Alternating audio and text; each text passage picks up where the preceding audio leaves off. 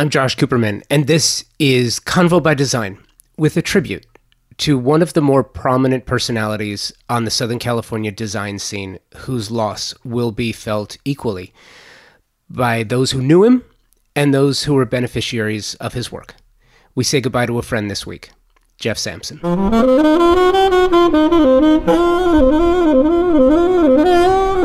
Jeff Sampson was the vice president of marketing at the Pacific Design Center, a role he held since the latter part of 2013.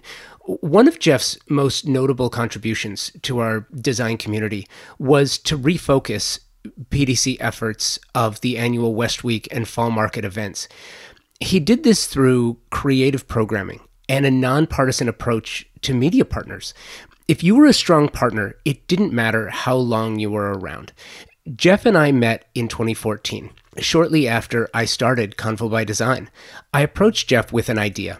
I wanted to be a media partner that would record and feature Pacific Design Center programming and replay it for the trade. The podcast was brand new. The Pacific Design Center would recognize Convo by Design as a media partner, which provided me a wonderful opportunity to introduce the idea of podcasting in general and Convo by Design in particular, as well as on demand audio to the SoCal design community. Jeff said yes. He didn't have to do that, but he did, because that's the kind of person Jeff was the type of person who would listen to you if you had an idea, because he was curious and because he cared. He was an excellent marketer, too. Seven years ago, not many in the trade knew what a podcast was, but Jeff recognized that he could get his remarkable programs out to more people for whom he was working so hard to serve the trade partners and showrooms of the Pacific Design Center in particular, and the design community as a whole would benefit. Jeff Sampson had a 20 year career in marketing, with the past six at the PDC. He had hundreds of friends and admirers in the design community. Jeff also had a life outside of design, where many more will miss him. They will miss him around the holidays, when Jeff would slow down and spend time with family and friends at happy hour, which was kind of like an anytime holiday. Jeff loved Doris Day and also had an affinity for Rhoda and Phyllis in TV and in real life, recognizing and appreciating all their imperfections.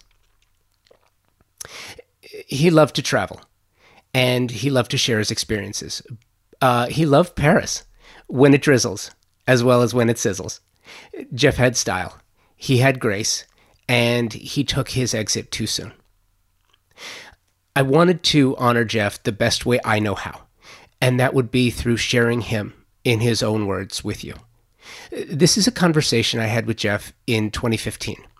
He was episode 15 of Convo by Design, which means this episode was recorded and aired within months of starting the podcast. But Jeff made the time for me. Um, we sat down, we talked, uh, we talked about our partnership. We we met at the PDC uh, in his office, and um, this is Jeff Sampson. Convo by Design is presented by Walker Zanger a forward acting brand that has built on the promise to provide designers and architects with the right materials to do their best work. That promise is fulfilled every day through a commitment to provide the best ceramic, glass, stone, porcelain, and concrete surfaces and finishes. This is a family business with over 65 years of global product discovery, sourcing, and manufacturing the finest products available. Walker Zanger believes strongly in serving the trade with a trade program to make the specifying process simple with the support you need. They also have been staunch supporters of the trade since 1952. Check out their collaborative line with designer Pieta Donovan, a collection of cement and ceramic tiles inspired by the patterns and colorways of the 1970s and created with a comfortable modernity please also make sure to join us for an interactive video series called The Showroom, where you can find some of the most innovative designers talking about their creations. This is just another example of how Walker Zanger is on the cutting edge of design, featuring products for every style and architectural feel you can create. Check out any of their showrooms across the country or shop online. WalkerZanger.com. Welcome to another episode of Convo by Design really happy today. I, I, know I say that before every episode. Sitting today with Jeff Sampson, uh, Director of Marketing for the Pacific Design Center. And you've been listening for the past, gosh, three weeks to episodes that we've recorded live from West Week 2015. The panels were fantastic. You heard from AIA, you heard from Luxe Interiors, you heard from Architectural Digest the panels were great. The panels were fun, but they always are. And, and, of course, designers and architects, enthusiasts, we, we always show up to West Week every year, and it just looks it just looks so easy. So sitting today with Jeff, who is the one who put together West Week this year, it was simple, right? Yeah, absolutely. No trouble at all. No trouble at all. well, it's good that it looks simple. I mean, I think that's sort of the point. Uh, there's obviously a lot of uh, hard work and uh, a lot of uh, you know, negotiation over the course of many months to you know, coordinate with our media partners and the different designers that are coming to the market to present, and certainly the showrooms and their programs. So, uh, if it comes off like it was, you know. Simple, easy, elegant, then my job is complete. Yeah, and West Week, uh, we were just talking before this. West Week was what? It was a response to. Uh, back in the early to mid 80s, the showrooms at uh, Pacific Design Center, the commercial contract showrooms that were here, uh, people like Knoll and Herman Miller, Steelcase, uh, those brands, uh, they were looking to create a market here on the West Coast. Uh, that um, was, you know, sort of a response to NeoCon in Chicago. So this was really West Week was really a, uh, a a contract design trade show for um, uh, for the trade, specifically uh, the the commercial community, uh, and it evolved over the years uh, where the residential showrooms became more integrated with it, and then as time evolved and those uh, commercial brands, you know, they changed their business model and they wanted more street presence. Uh, they went to, you know, the West Side, they went to Santa Monica, they went downtown, and the natural evolution was that the residential showrooms that are really who our our, our tenant base represents. Uh, they embraced it as their own, so it really morphed into a, um, a residential interiors um, market the design center hit a pretty significant mark uh, this year 40 years. That's right. That's remarkable. It, absolutely. Um, in, in your mind what, what does if you could synopsize the, the first 40 years and what it's, what it's meant to the design community mm-hmm. Uh, on the west coast for sure but, but domestically globally for sure what, is, what does the first 40 years represent uh, well, I, I, think for certainly the West Coast and Los Angeles specific, the PDC was something extremely unique. Um, you know, in New York or Chicago, you have you know, buildings that were specific to design trade. They housed you know multiple brands. Uh, it was one-stop shopping. But here in Los Angeles, uh, we didn't really have that. It was uh, scattered ab- among the the boulevards and avenues here in West Hollywood. So there was no real galvanized, uh, concentrated one-stop shop for designers for uh, for their sourcing. Uh, so it was the vision of Sequoia Pacific and several other interests to um, change change that dynamic and create a offering that would satisfy uh, the burgeoning design community that certainly existed here on the West Coast. Um, and over 40 years, uh, that has certainly evolved. Uh, not only the design trade that we're w- that we focus on here. Uh, I mean, Pacific Design Center has really become a campus that specializes in uh, design, the arts, the entertainment community. Uh, we have a vested interest in technology, and that all uh, demonstrates itself through not only the tenancy in the in the main building, the blue building, but how the green building and now the red building are positioned. Um, certainly, the addition of the MoCA Gallery, the Pacific Design Center uh, MoCA Gallery here, uh, and the various events that we host with the entertainment industry. It just sort of has transformed the meaning of this uh, property as this all-encompassing sort of creative cultural center. And it's interesting too Charles Cohen. Yes. Uh, in his words, in I think at least at least one of the um, uh, podcasts from the keynotes, he mentioned that I think this was his fifteenth West Week. Yes, he acquired the building, I believe, in 1999. Um, so that would be right about the time, yeah, 15 years. How is it working for someone like Charles? He's got he's got very strong opinions and ideas about design, and he's got his his strong ideas. You know, the the, the red and green buildings sat mostly empty because he had a vision for them. He didn't want to race to the bottom in square footage and rent it out to just anybody. He had a he had a vision. That's true, yes. Well, it, it is his vision that really has transformed the campus. So the three buildings were always part of the original concept with Cesar Pelli uh, and uh, Gruen Associates, who also were, were, part of the of the development of the property. Uh, the Green Building was opened in 1988. Uh, we were at our zenith in terms of leasing. I mean, the building was you know essentially 100 percent occupied. But as we moved into the 90s, of course, there was the recession, and that really um, uh, the, the, the process of you know realizing a, a, second wing to the design center leveled off, and then with the 90s, their you know leasing anywhere was was problematic. Uh, by the time Charles came along uh, and, and acquired the building, he saw not only the uh, opportunity to really expand upon what this campus could be, uh, but his you know his destiny was to fulfill the original vision and build the red building. And not just focus solely on the design trade, which is, of course is important to us, but seeing the other avenues of, of opportunity, again, in, in terms of the art world, in terms of the kind of leasing that we could do uh, in the entertainment industry with uh, uh, talent agencies, PR firms, uh, the fashion industry now is something that we're focusing on, and certainly technology. So it was his vision to see the property uh, evolve into something uh, that was more holistic in its um, what it could represent to the community at large.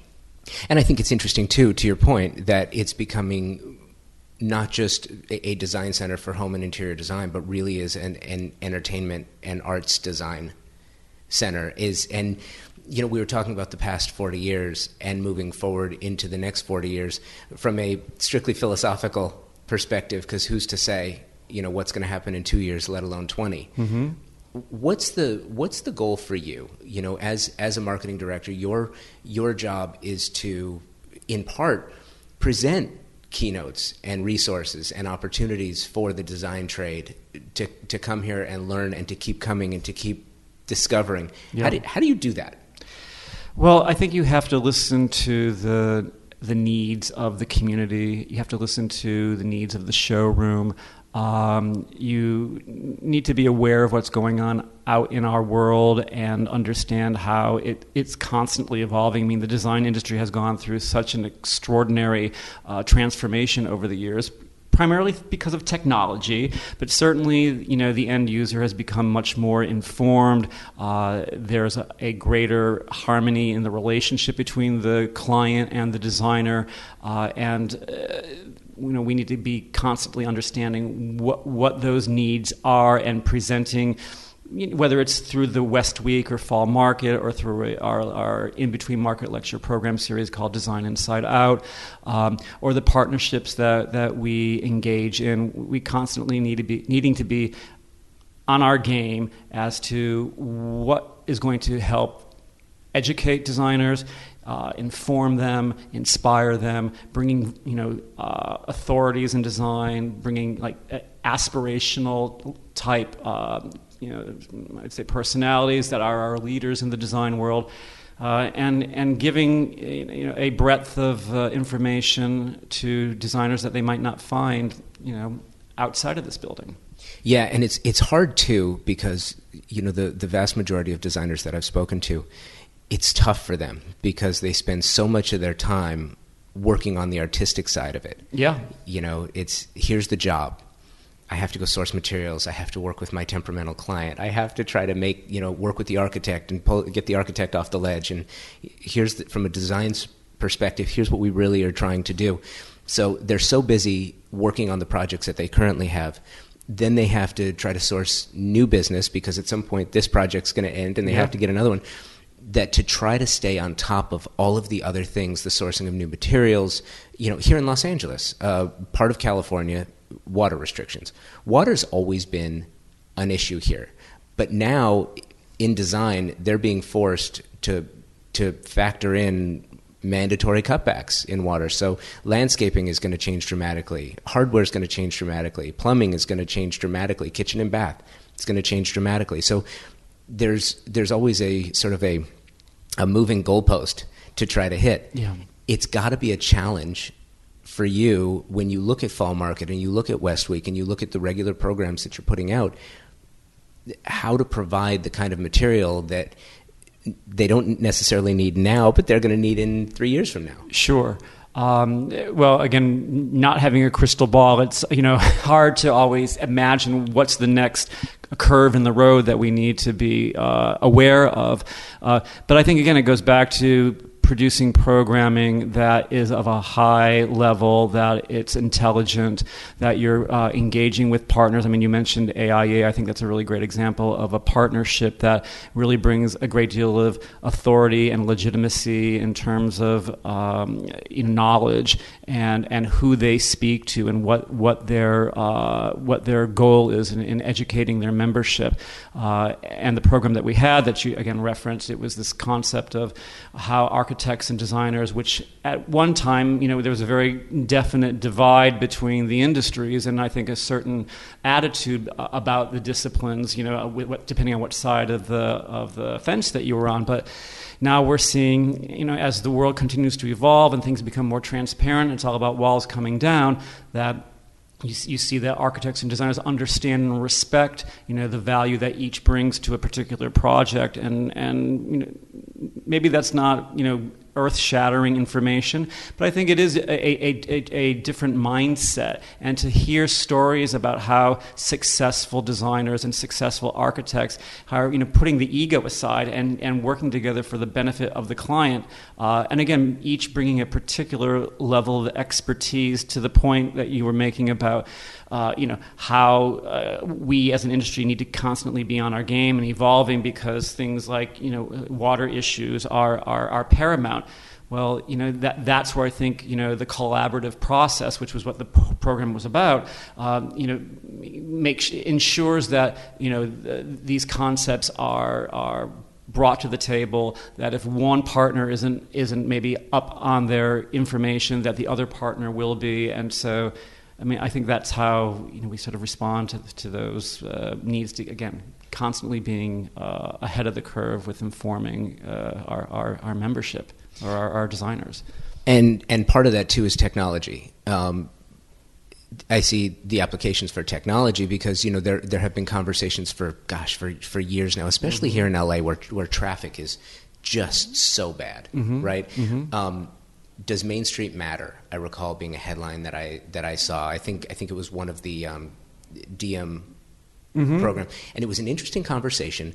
Does does a central location make a difference anymore in the with the advent of you know Houzz and Pinterest and mm-hmm. all of the online resources and the when you talk to designers and you talk to architects, the answer is absolutely yes because there's a place to go and actually see something. There's there's a feeling, there's a smell, there's a sight line, there's a vision, there's a collaborative feeling like you were talking about of of all of the showrooms next to each other and being able to get multiple ideas by being in one space. It's it's inspirational. Yeah.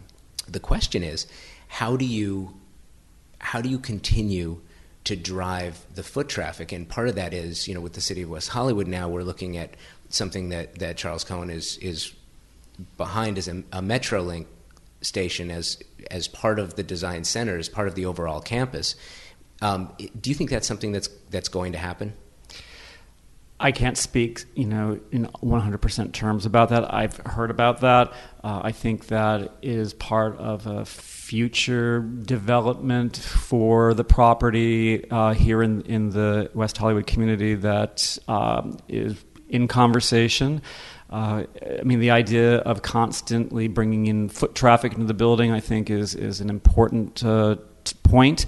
Uh, we would we bring in, I would say, fifteen to eighteen hundred people a week come through the building. Um, I would say a third of that is the design community. Uh, the balance of that is, you know, there, again, there are other industries that office here, so they're bringing in constant foot traffic. And then when you're thinking about, you know, the entertainment industry and the again the talent agencies and the PR firms that are here and the clients that they bring in, part of you know, Charles's vision is that these are industries whose end user, you know, the whether it's the you know the celebrities who are the c- clients of the you know the agencies or whomever the, the customer might be, it's a high net worth customer coming through the building and being exposed to the products that are the products that they would source with their designer. Uh, you know, if they were in, in, in, in, the in the business or in, in, the uh, uh, having the need to, to uh, redesign or design or buy a home and furnish it. Um, so again, the, the, the foot traffic into the building is important for the showrooms, and the bringing a diversity of business into the building helps um, funnel that. And again, it, it's a cross section of of customer. Uh, but again, when you when you talk about the technology uh, aspect, eh, where I, I think the, the, and the and the experiential component. Yes, I think designers have uh, uh, used the internet uh, much more. Uh, um, aggressively as they may have used, you know, coming into the building every single day. Uh, the idea of efficiency and effectiveness and being able to um, be more uh, functional in, in, sourcing product through the internet is, is critical. Uh, but to your point, it's the coming into the building and coming into the showroom and, and having that sense of inspiration and experience which can't be duplicated online. Uh, so I think there's a great balance between uh, the online world and the uh, um, you know, the, the world of the showroom experience, and one can't really exist without the other at this point. So, from your perspective, for the design trade, for for the shelter space, what is what is the best way that you can imagine to use? Because this really is it is a resource center. I mean, that, I would say that's its its primary purpose is it's a resource center and it's it's here to inspire. What's the best way for designers to, to use all the resources. What, what do you think is the number one thing too that's available to the design trade that they don't they don't know is available to them? Well, I think it's. Um, I mean, we have a loyal, long, uh, long-standing relationship with a significant population of the interior design community here on the West Coast and nationally, if not internationally. Um, I would say that where our you know uh, challenge is, or what our goals need to be, is really informing and educating uh, a younger designer who is probably more prone to be using the internet, more prone to you know the, their exposure to perhaps the retail community and you know their that that community's success in uh, attracting uh, the designers and creating opportunities for them.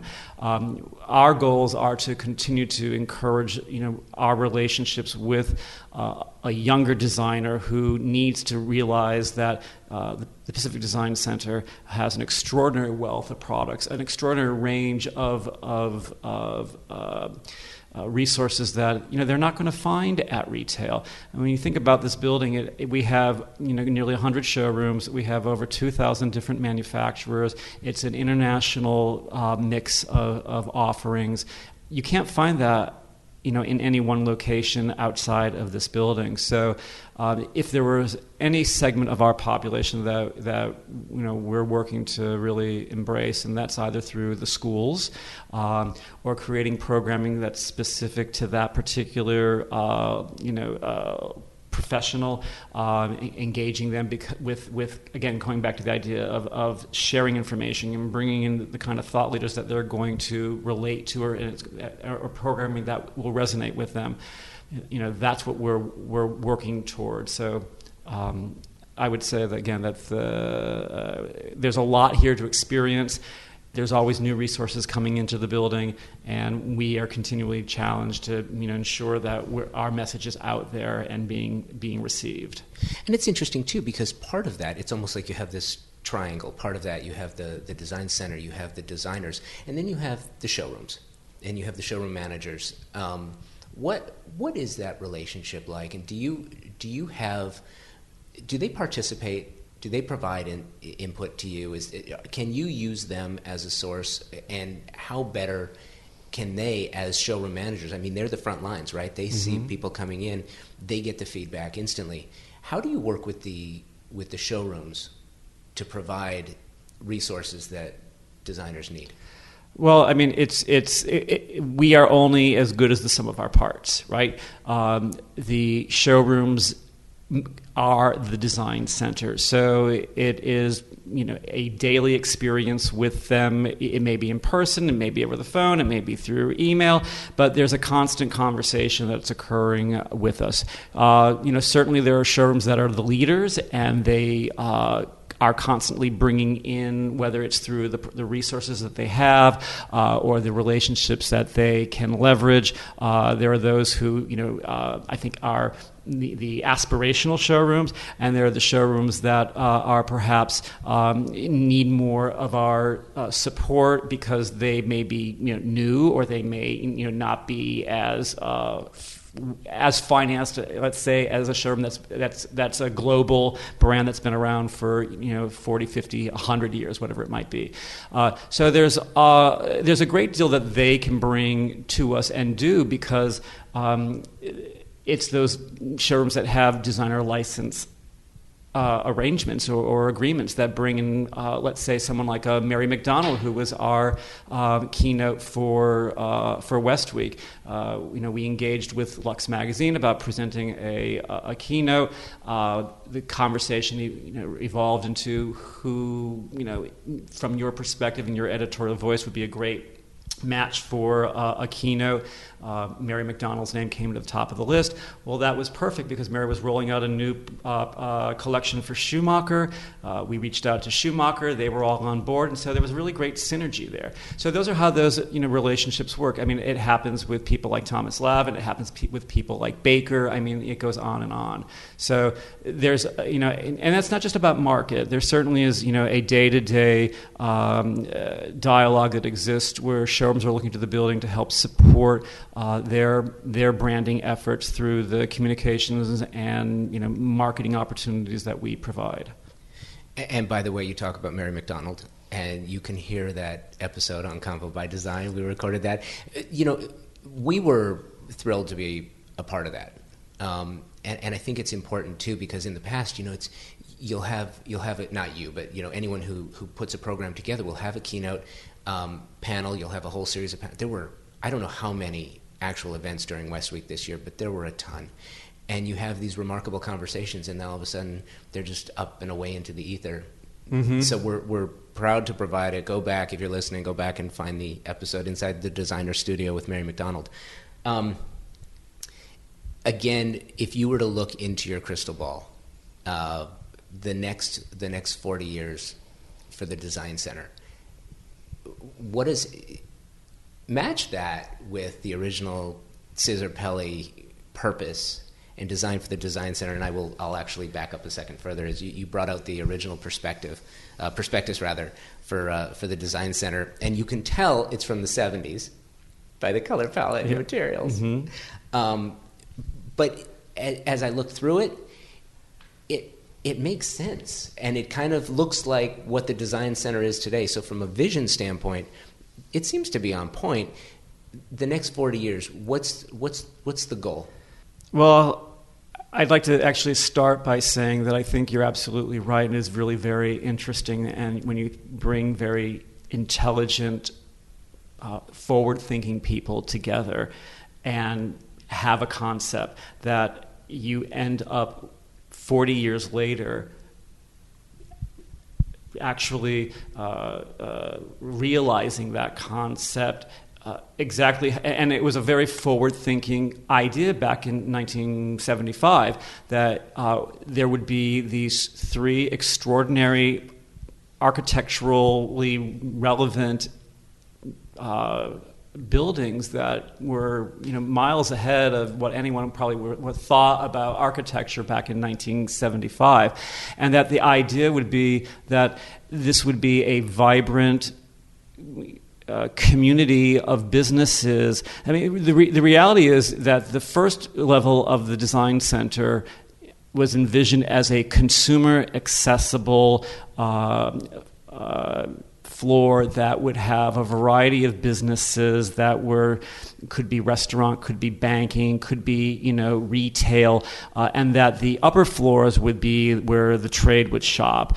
It didn't ultimately turn out that way uh, in terms of the of what the businesses are, but the idea of having that mix of trade and consumer and a, a, dynamic occurring is really where we've gone, I believe, with the green building, the red building, the again the art component that we have here, um, and the various events that occur. So there's a, this constant evolution, and, and it's looking forward 40 more years again, this is still in a conversation state, but the idea of developing a uh, more mixed use uh, residential retail uh, community that's adjacent to the property, I think brings that sort of full circle. Um, so um, again, don't have the crystal ball, you know, you know, in, in, in, in practical terms, but you know, if if this continues the way you know we see it, um, the vision that started out 40 years ago will, you know, I think move in that direction. Yeah, well, it's interesting to me too because I, I love this, and I, have said it before. It's so interesting to me too, as as an Angelino born and raised, right? From a design and architecture standpoint the way the, the Pacific Design Center is with the blue whale and the red building and the green building, it, it pops out and it doesn't look like it's supposed to be here, but it fits here perfectly. Mm-hmm. You can see it from miles away, towering above the palm trees and the and the postmodern architecture and the modern and the contemporary, but it's just it's different and it's special. And it's one of those, you know, LA was not a well planned city. It wasn't planned out well. But the vision that they've had for the design center, I think it's appropriate because there has been a long term plan put in place, which is why you look at the prospectus from the 70s and it matches where it is some 40 years later. And I think it's, it's, it's rare that that happens. Well, interesting point that the, the um, concept of the building was it was not supposed to fit into this community. It wasn't supposed to morph into the, its surroundings. It was supposed to stand out. It was supposed to be intrusive. I mean, that that was the vision of it. I think 40 years later, you know, obviously everyone has become so accustomed to the architecture, and it really is an international icon uh, that that doesn't it doesn't feel that way anymore. It feels appropriate. It feels like it belongs. You know, because again, after 40 years, we all come to you know accept that this is what the design industry is in Los Angeles. It is unique. It is different. It is pushing the, the boundaries. It is pushing the envelope. And these buildings really do that, but they do it in really beautiful, um, dynamic sort of ways. It's an interesting sort of way these buildings sort of fit together, their their angles and the and, and the different viewpoints that you can get from you know observing this building. There's been a lot of photography uh, that has uh, that, that, this building has served as the, the centerpiece of and. Um, it's, it really is remarkable the, the, the, the vantage points that this, this, this property can, can project. Yeah. And I'll tell you this if, if you anyone who is either in the trade or simply an enthusiast of the trade, if you haven't walked the blue building you need to uh, walk the outside go look at the wavy lawn. When did the wavy lawn start? Was that original? No no the, actually that was part of charles's uh, when he acquired the building he made some significant investments in upgrades to the building. So that was something that was part of his imprint. Uh, the, the, the wavy lawn at, at melrose the plaza outside um, uh, on san vicente uh, the, there was a lot of uh, internal infrastructure infrastructure that was uh, redesigned in the way of the flooring in in the building. In, back in the day, it was all red brick. The, the, the main level, the first floor of the blue, and the fifth floor of the blue. I think even the sixth floor, it was all red brick. Really? Yeah, and he changed that made it much more contemporary, much you know, much more streamlined, actually much more befitting. I think the architecture. Yeah, well, it's it's funny. Um, I was this is a while back. I was running late for a meeting, and I was running outside of the PDC, and I was running to my car, and I stopped because the guy was out there mowing the lawn, and I was already late but I couldn't help it. I just had to stand out there and watch him. It's a little performance art. it is, it, exactly. That's exactly what it was. It was it was remarkable to watch him run up the hill and then mm-hmm. get pulled down the hill. Mm-hmm. It was just it was amazing. But I encourage everyone to to come to the design center, walk the design center. Uh, it's because it's inspirational. Um, you will get ideas here. Um, I think I think the showrooms take a remarkable amount of pride. I think retailers in general, if they if they care for what they do, they're going to take pride in their showrooms. But I think here, because they're amongst their peers, uh, because of the people who are walking the floor, they take an extra.